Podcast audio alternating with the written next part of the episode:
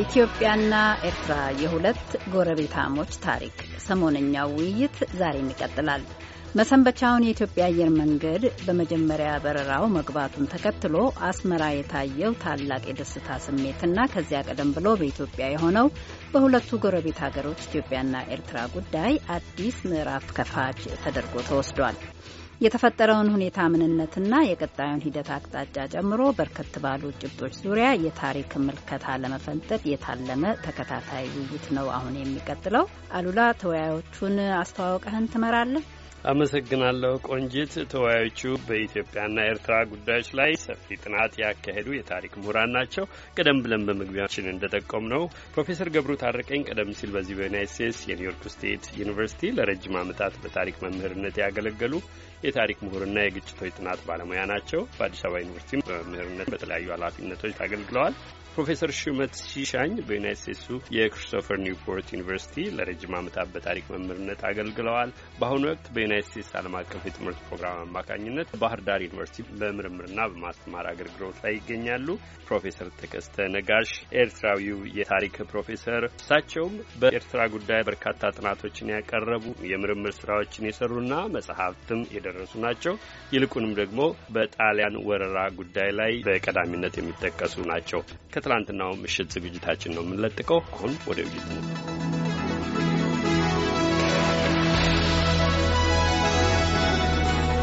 ፕሮፌሰር ተከስተው ደርሶ ነው የምመጣው።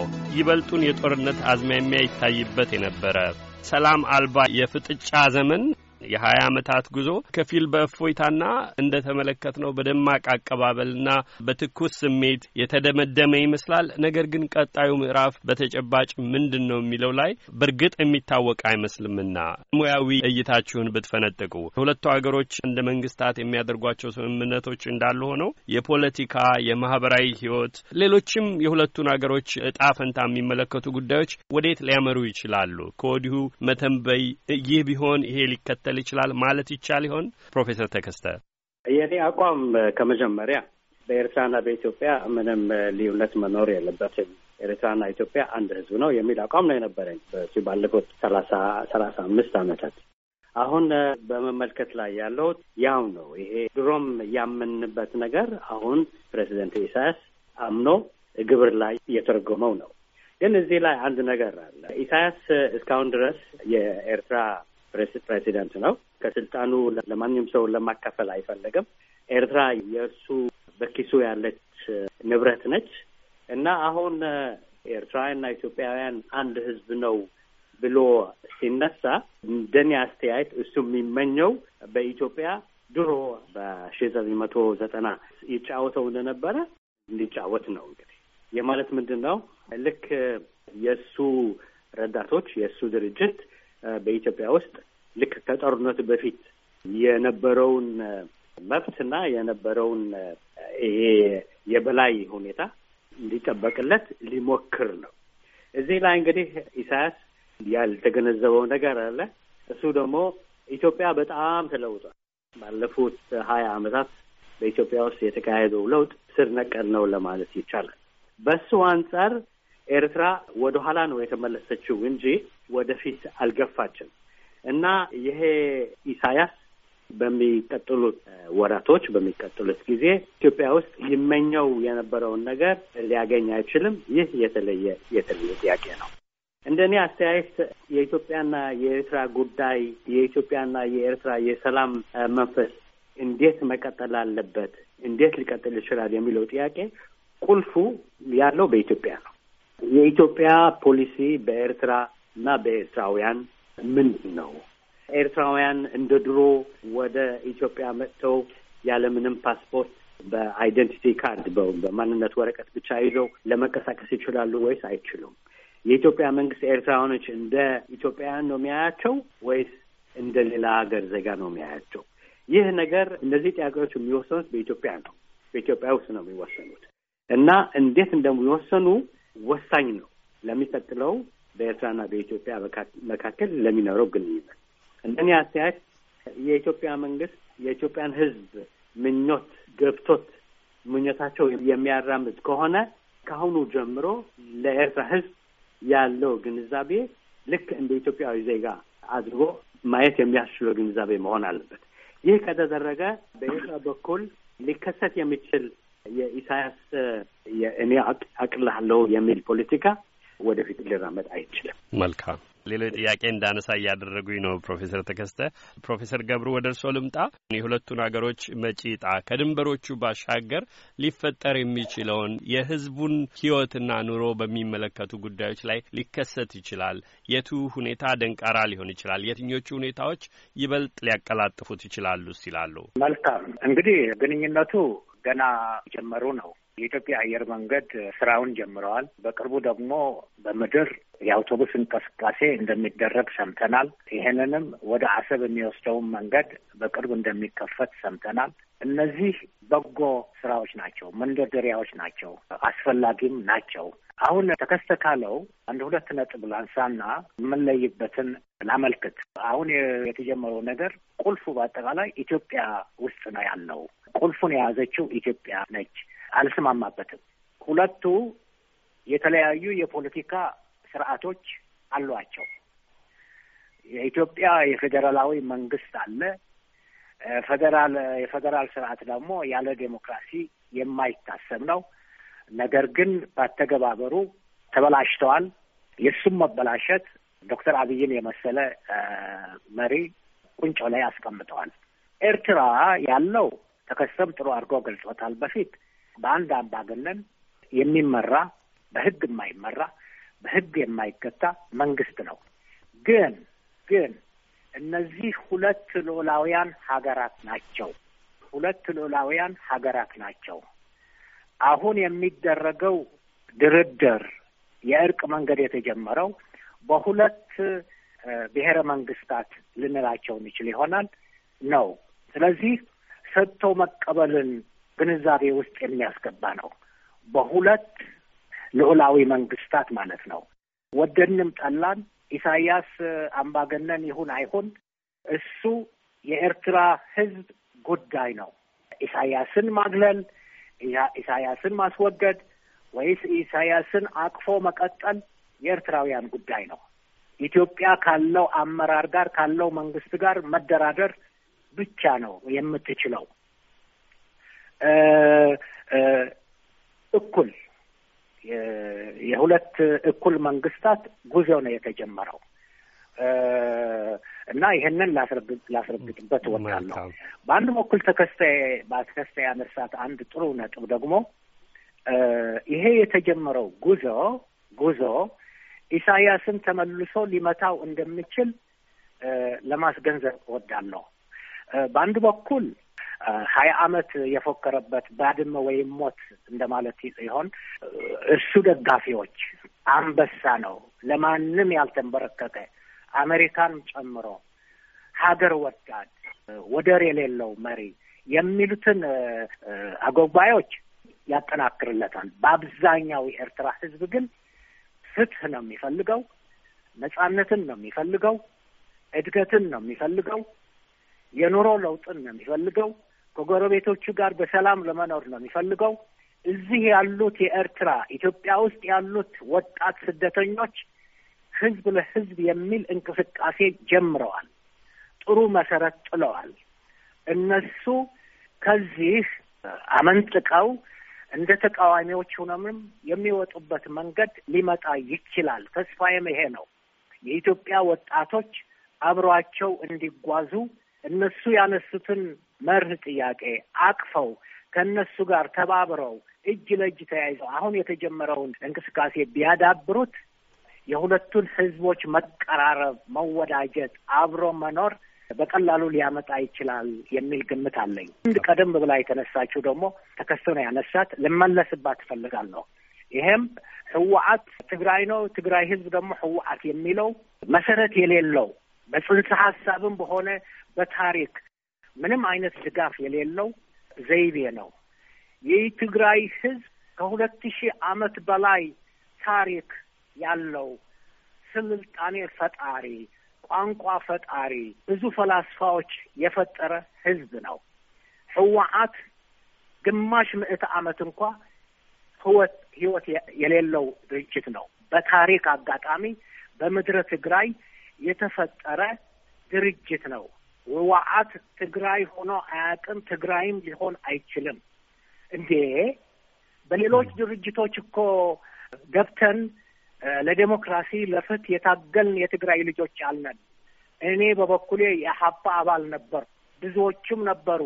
በኢድህ ገብተው የታገሉ ብዙ የትግራይ ልጆች ነበሩ እና የህወሓት አባል ባለመሆናቸው ትግራይነታቸውን ያስነጥቃቸዋል እንዴ?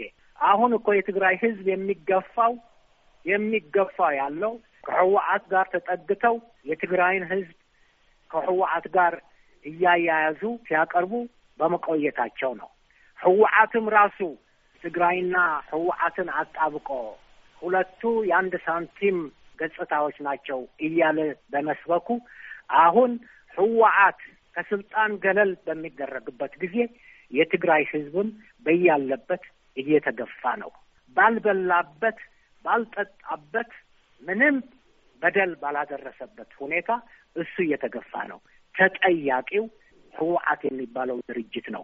ይሄንን ማስረገጥ ይኖርብናል። አመሰግናለሁ። አመሰግናለሁ ፕሮፌሰር ገብሩ። ሌላ ጥያቄ ለፕሮፌሰር ሹመት ከማንሳቴ በፊት በልዩነት ያነሱት ሀሳብ አለ ፕሮፌሰር ገብሩና ፕሮፌሰር ተከስተ ለእርስዎ እድል ልስጥ።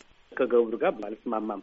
ምክንያቱ ፕሬዚደንት ኢሳያስ ያለው በትግርኛ በደንብ የተናገረው የኤርትራ ህዝብና የኢትዮጵያ ህዝብ ሁለት ህዝብ ነው ብሎ የሚያስብ ሰው ሀቁን የሳተ ነው ነው ያለው እና ልክ ኢሳያስ ያለው እኔም ከዚህ በፊት ለብዙ ዓመታት ያመንኩበት ነገር ነው። በኢትዮጵያ ህዝብና በኤርትራ ህዝብ ልዩነት የለም፣ አንድ ህዝብ እና ይህ ከሆነ ኢሳያስ ያለው የኢትዮጵያ መንግስት በዚሁ ግንዛቤ መንቀሳቀስ ይችላል፣ መንቀሳቀስም አለበት። በዚሁ ግንዛቤ ሲንቀሳቀስ የኤርትራ ህዝብ አሁን በኢትዮጵያን ኤርላይንስ በከፈተው መንገድ እየበረረ መጥቶ አዲስ አበባ ሲቆም እንዴት ነው የሚታየው? የህዝብ ኢትዮጵያዊ ነው ወይስ የሌላ ሀገር ዜጋ ነው? እዚህ ላይ ያለው የኔ ጥያቄ እና በዚሁ ምክንያት ነው ቁልፉ የኢትዮጵያና የኤርትራ የመጪው ሁኔታ እንዴት እንደሚሆን የሚወስነው የኢትዮጵያ ፖለቲካ ነው። የኢትዮጵያ በኤርትራ ያለው አቋም ነው። እዚህ ላይ ለማለት የምፈልገው የአሁኑ አዝማሚያ በጣም ጥሩ ነው፣ ብዙ ተስፋ የሚሰጥ ነው። ቢሆንም ህዝብ ያላሳተፈ ሂደት ነው እና ዘላቂ እንዲሆን የኢትዮጵያ ህዝብ በዚሁ በኤርትራና በኢትዮጵያ ሰላም በመስፈን በሚ በሚገኝበት ጊዜ ህዝቡ በይፋ መሳተፍ አለበት። የኢትዮጵያ መንግስት ህዝቡን የሚያሳትፍበት ዘዴ ማግኘት መፈለግ ይኖርበታል። መልካም የግራና ቀኝ ሀሳቦች አንድ አረፍተ ነገር ማስገባት እሺ ይኸውልህ እዚህ ያሉት የኤርትራ ወጣት ስደተኞች በጀመሩት እንቅስቃሴ ዝል አንድ ህዝብ ሁለት ሀገራት የሚሉትን መፈከር እዚህ አዲስ አበባ የጀመሩት እነሱ ናቸው። ኢሳያስ በሚያስገርም መንገድ እዚህ መጥቶ ይችን ደገማት። ከነሱ ይንጠቃት ወይም ተከስተ እንዳለው ድሮም የሚያምንበት ነገር ከሆነ በጣም ጥሩ ነው። ነገር ግን እኔ ከተከሳ የምለየው እነዚህ ልዑላዊ የሆኑ ሀገራት መንግስታት ተስማምተው ሰላም ከተገኘ ወደ ኮንፌዴሬሽን ሊያመሩ ይችላሉ። ኮንፌዴሬሽን የላላ ህብረት፣ የላላ አንድነት ማለት ነው።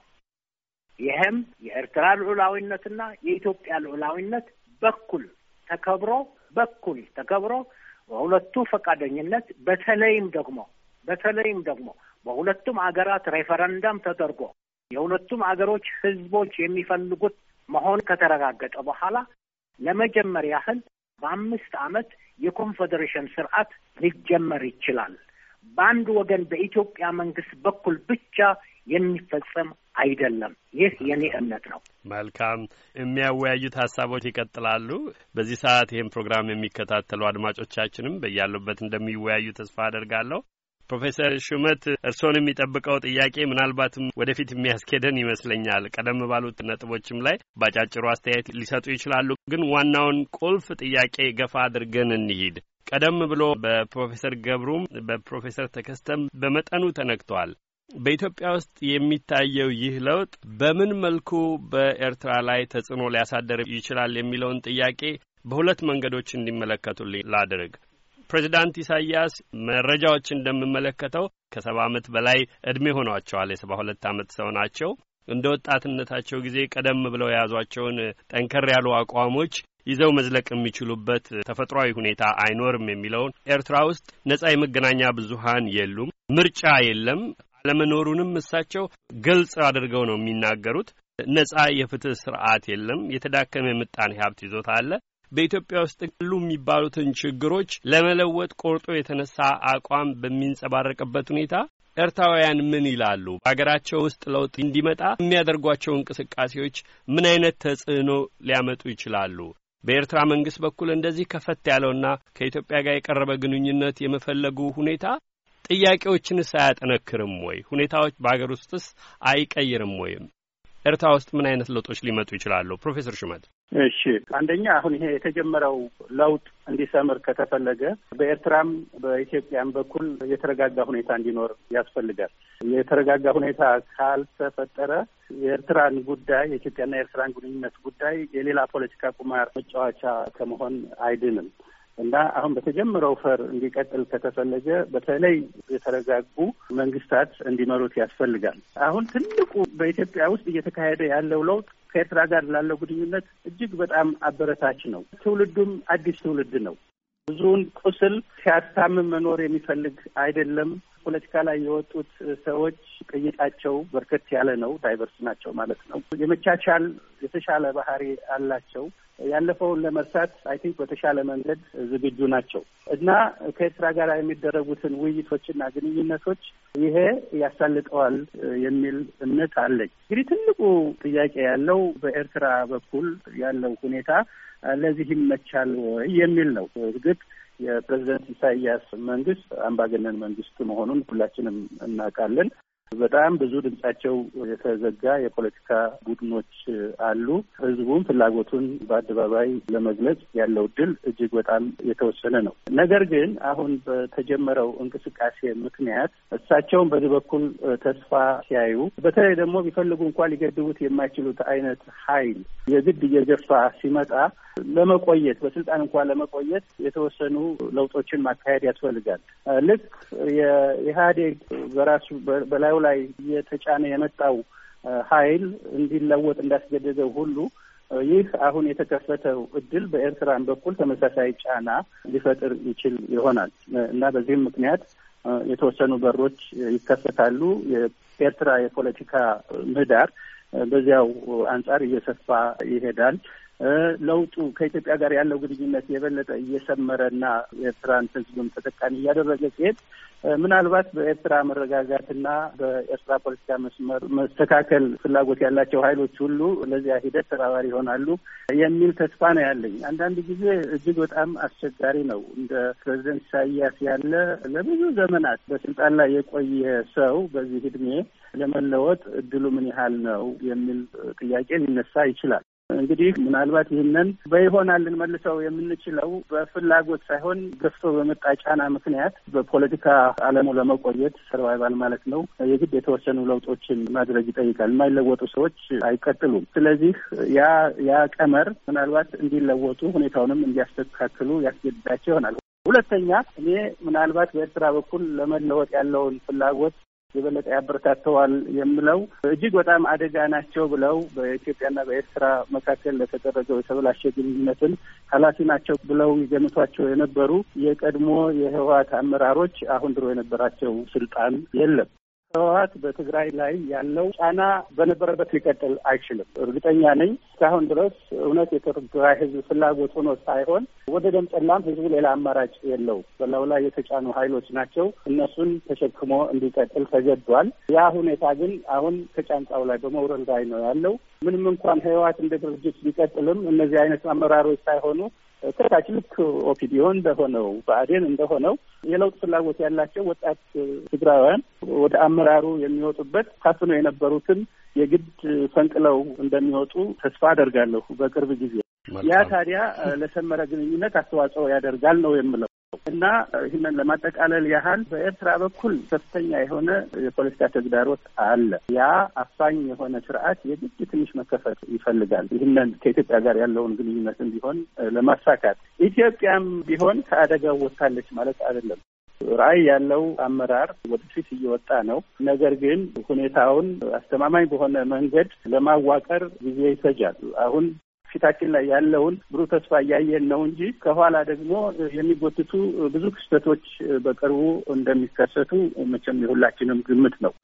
አሁን እንግዲህ ይህ አመራር ያለበት ፈተና ይህንን በወቅቱ አስፈላጊውን ምላሽ እየሰጠ ይህን ደግሞ ዘላቂውን የፖለቲካ ዓላማ ወደ ዳር የማድረሱ ተግባር ላይ ነው እና እንደ አሁኑ ጅማሮ አበረታች ነው። በኢትዮጵያ በኩል ያለውን መረጋጋትም መልክ አስይዞ እንዲሁም ከኤርትራ ጋር ያለውን ግንኙነት ወደ ተሻለ ዳር ያደርሰዋል የሚል ተስፋ ነው ያለኝ። መልካም ፕሮፌሰር ተከስተ ወደ እርስዎ ልመለስ። በኢትዮጵያ በሚታዩት ሁኔታዎች የተነቃቁ የሚመስሉት ፕሬዚዳንት ኢሳያስ ከዚህ ከደስታ ስሜት ጋር ወደፊት የሚያራምዱ ሁኔታዎች ላይም ለውጥ ለማድረግ የሚለው እድል ወይስ ፈተና? አሁን ያሉት ሁኔታዎች ለፕሬዚዳንት ኢሳያስ ራሱ የሚከስቱት በኤርትራ ውስጥ ተጨባጭ ለውጥ እንዲመጣ ማድረግ የሚችሉትን ሁኔታ ይፈቅድላቸው የሆነ ወይ? ምንስ አይነት ሁኔታዎች ሊፈጠሩ ይችላሉ ይላሉ?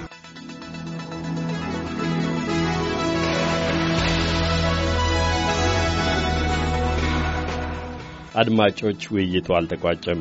እንግዶቻችን ይወያያሉ። ሦስተኛውንና የመጨረሻውን ክፍል ይከታተሉ። ታዲያ የእናንተንም ማስተያየት አክሉ፣ ተወያዩ፣ ጻፉ፣ ደውሉልን።